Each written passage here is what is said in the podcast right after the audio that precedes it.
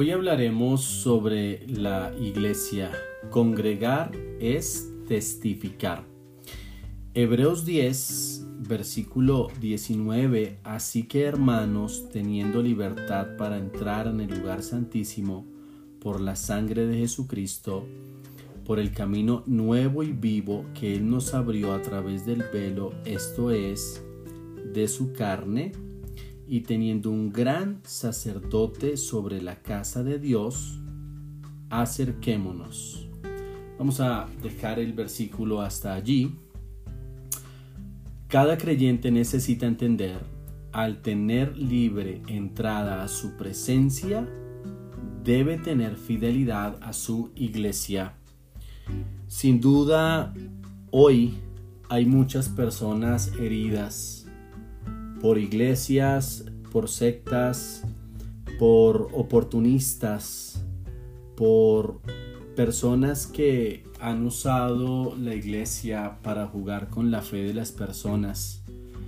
Pero a pesar de esa tragedia, la iglesia sigue siendo el plan de Dios. Por esto mismo que ha pasado a lo largo del tiempo y que va a seguir pasando, porque el hombre va a seguir abusando de eso, se escuchan argumentos de algunos creyentes de no querer venir a la iglesia o de excusar su ausencia. Algunos de ellos dicen porque en su casa pueden cantar, orar, porque en internet pueden escuchar el mensaje, la predicación, porque ellos sin duda tienen una relación con Dios a través de un devocional como este, por ejemplo.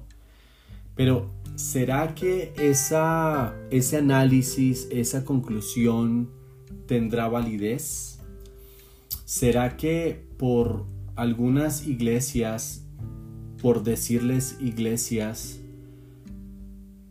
malas, corruptas, será que por esos malos ejemplos deberíamos cerrar todas las demás y simplemente quedarnos en un cristianismo lejano, apartado, solo?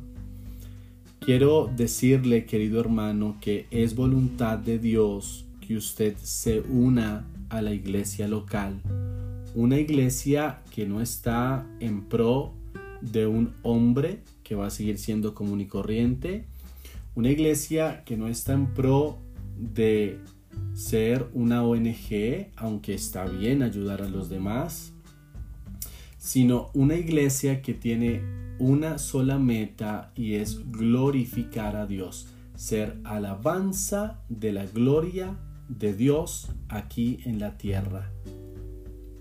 Fíjese cómo dice allí Hebreos 10, así que, hermanos, teniendo libertad para entrar en el lugar santísimo por la sangre de Jesucristo, por el camino nuevo y vivo que Él nos abrió a través del velo, esto es de su carne. Me encanta cómo allí en los relatos de los evangelios, cuando Cristo muere, rompe aquel velo, aquella cortina, de arriba abajo, mostrando que Él es el único mediador entre Dios y los hombres.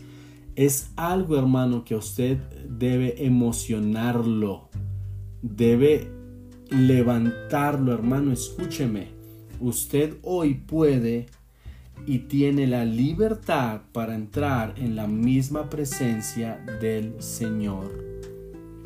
Y luego dice allí, y teniendo un gran sacerdote sobre la casa de Dios.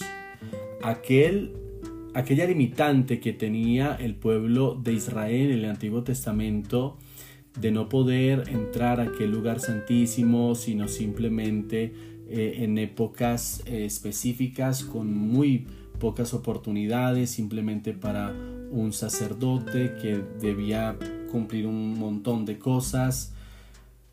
Hoy usted tiene ese privilegio.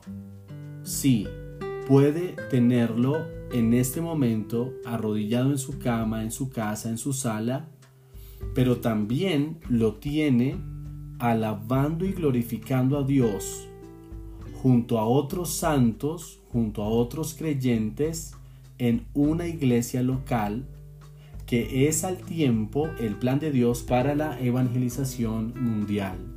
Sí, podemos tener comunión con Dios en casa, pero es voluntad de Dios unirme a una iglesia bíblica imperfecta, porque si usted encuentra una iglesia perfecta, no entre porque la vuelve imperfecta. Pero sí es importante que usted entienda, un creyente real, genuino, va a desear participar en una iglesia local para alabar a Dios, para edificarse y para animar a otros en la fe. Esa libertad que hoy tenemos, no podemos desaprovecharla.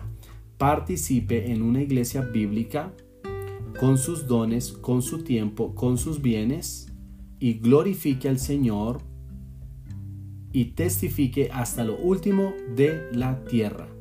Mañana continuaremos abordando el tema, hermanos, pero pensemos, Hebreos 10, 19 al 21, ¿qué puedo hacer yo para aprovechar más esa libertad y entrar a la presencia de Dios? ¿Cómo puedo yo aprovechar esa libertad para servirle en la casa de Dios, en la iglesia local, en ese lugar que se ha dispuesto para alabanza de su gloria? Dios les bendiga.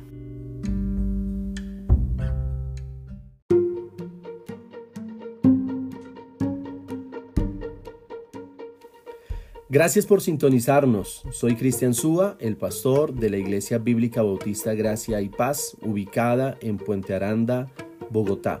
Nos encantaría saber sobre usted, si usted tiene alguna petición de oración, alguna duda o quiere visitarnos, está cordialmente invitado. La dirección es Carrera 50, número 439, nuestro WhatsApp 316-516-2045. Dios les bendiga.